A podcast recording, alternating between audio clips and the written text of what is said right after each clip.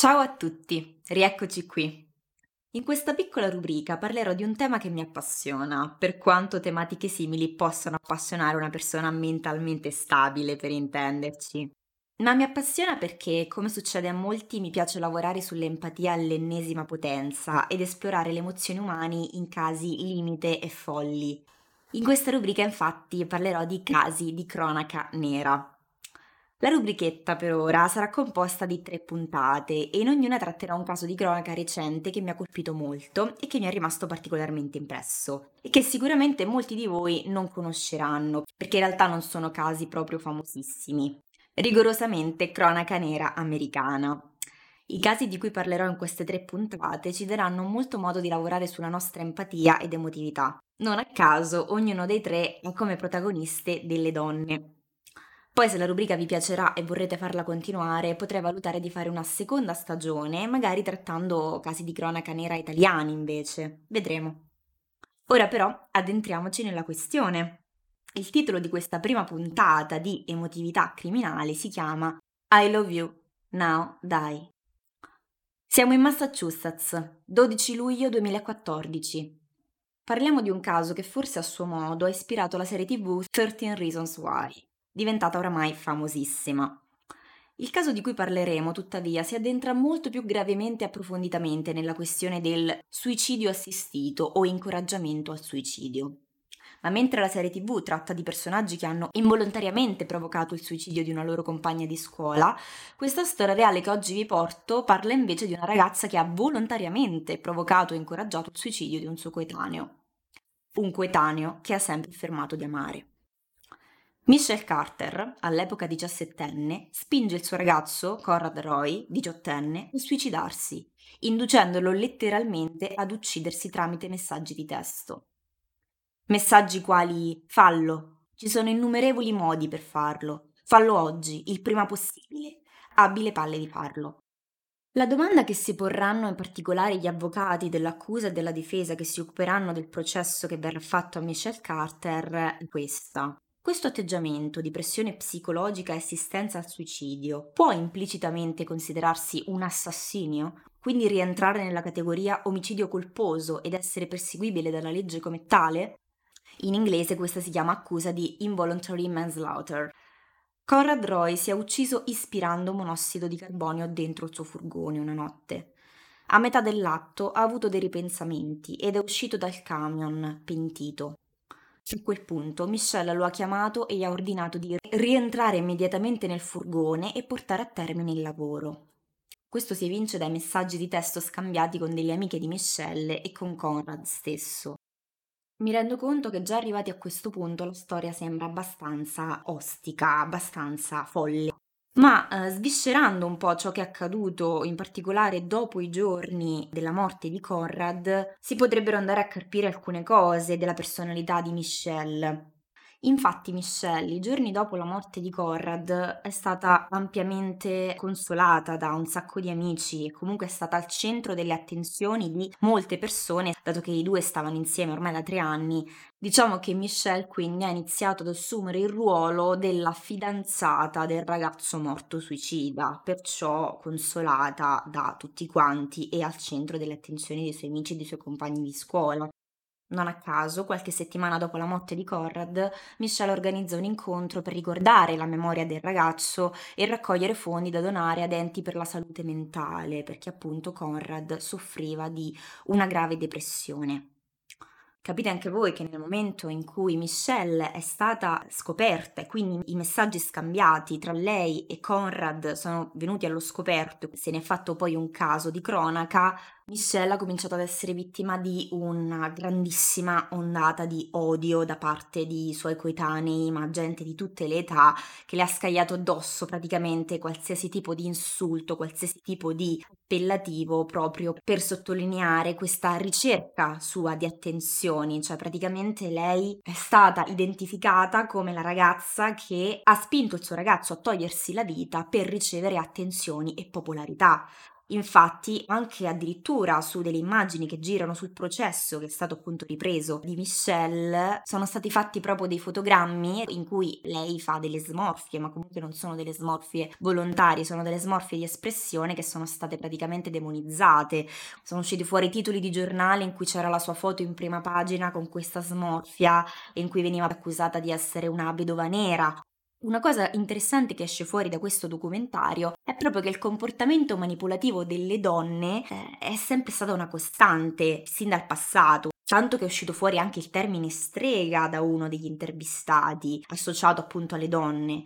Le donne che manipolano, le donne che controllano, le donne che sono diavoli, mostri, arpie incontrollabili.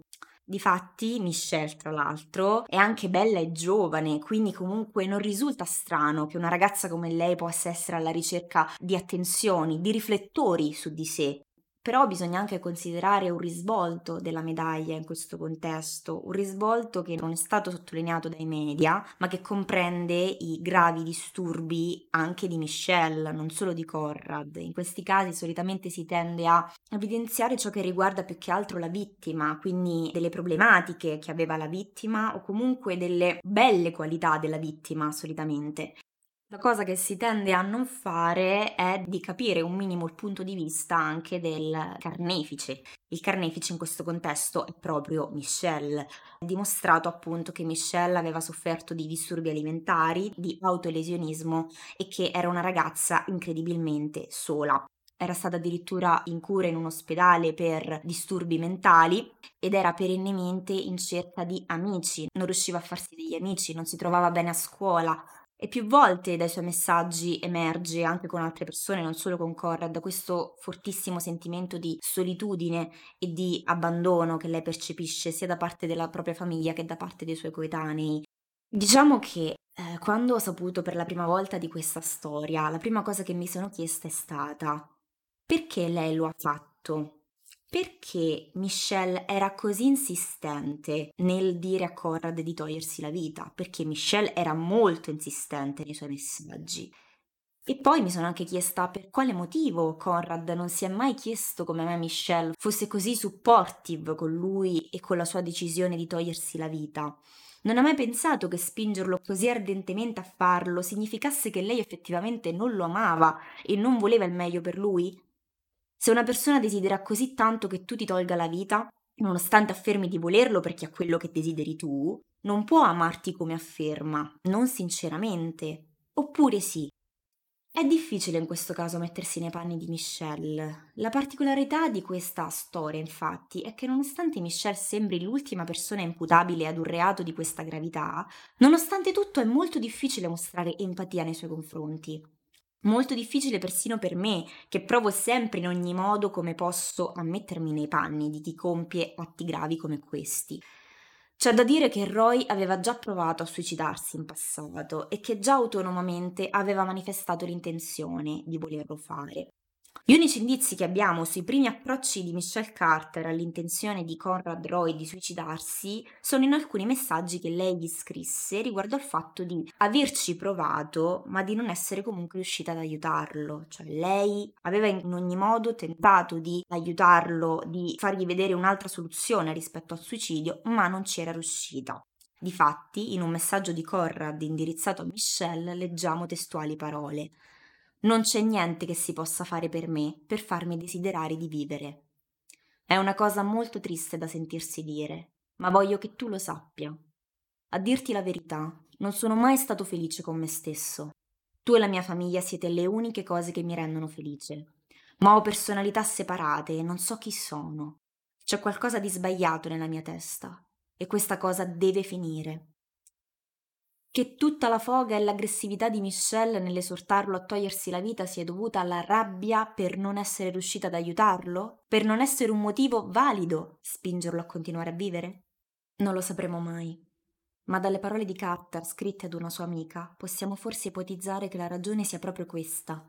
Difatti la ragazza scrive La sua morte è colpa mia. Cioè, insomma, avrei potuto fermarlo. Ero quella al telefono con lui, e lui è uscito dal furgone perché stava funzionando e quindi si è spaventato e io gli ho detto di tornare dentro. perché sapevo che avrebbe rifatto tutto il giorno dopo e io non potevo più sopportare che continuasse a vivere in quel modo. Non avrei potuto farcela, non lo avrei lasciato. La terapia non lo aveva aiutato e io volevo che lui andasse all'ospedale psichiatrico quando ci sono stata io. Ma lui non voleva andarci perché diceva che loro non avrebbero potuto dire o fare niente per aiutarlo o farlo sentire diversamente da come si sentiva. Quindi io, insomma, ho cominciato a mollare perché niente di quello che facevo gli era d'aiuto. Però avrei dovuto provarci di più. Voglio dire, avrei dovuto fare di più. Ed è tutta colpa mia, perché avrei potuto fermarlo, ma cazzo non l'ho fatto. E tutto quello che dovevo dirgli era ti amo e non farlo mai più. E lui sarebbe ancora qui. Ad ogni modo, Carter è stata giudicata colpevole e condannata a 15 mesi di detenzione nel febbraio del 2019, nonostante all'epoca del suicidio di Conrad fosse ancora minorenne, ma è uscita di prigione già nel gennaio 2020 grazie alla buona condotta. Per saperne di più riguardo al caso di Michelle Carter trovate il documentario molto ben fatto e dettagliato uscito nel 2019 I Love You, Now, Die, The Commonwealth vs. Michelle Carter, e a breve, suppongo, uscirà anche la serie sulla storia di Michelle, che si chiamerà The Girl from Painville, con protagonista la mia dea Elle Fanning, che interpreterà Michelle, appunto. A mio parere una scelta super azzeccata, anche perché le due si somigliano moltissimo. Tra l'altro, come avrete modo di appurare nelle prossime puntate di questa piccola rubrica, io sono una grandissima amante delle miniserie ispirate ai fatti di cronaca reali, in quanto quelle che ho visto finora mi sono piaciute tantissimo, quindi confido molto anche in questa. Conoscevate il caso di Michelle Carter? Cosa ne pensate al riguardo? Quali sono le vostre considerazioni? Se avete voglia e piacere, ditemi anche voi cosa ne pensate mandandomi una mail o un DM su Instagram. Ciao a tutti, alla prossima!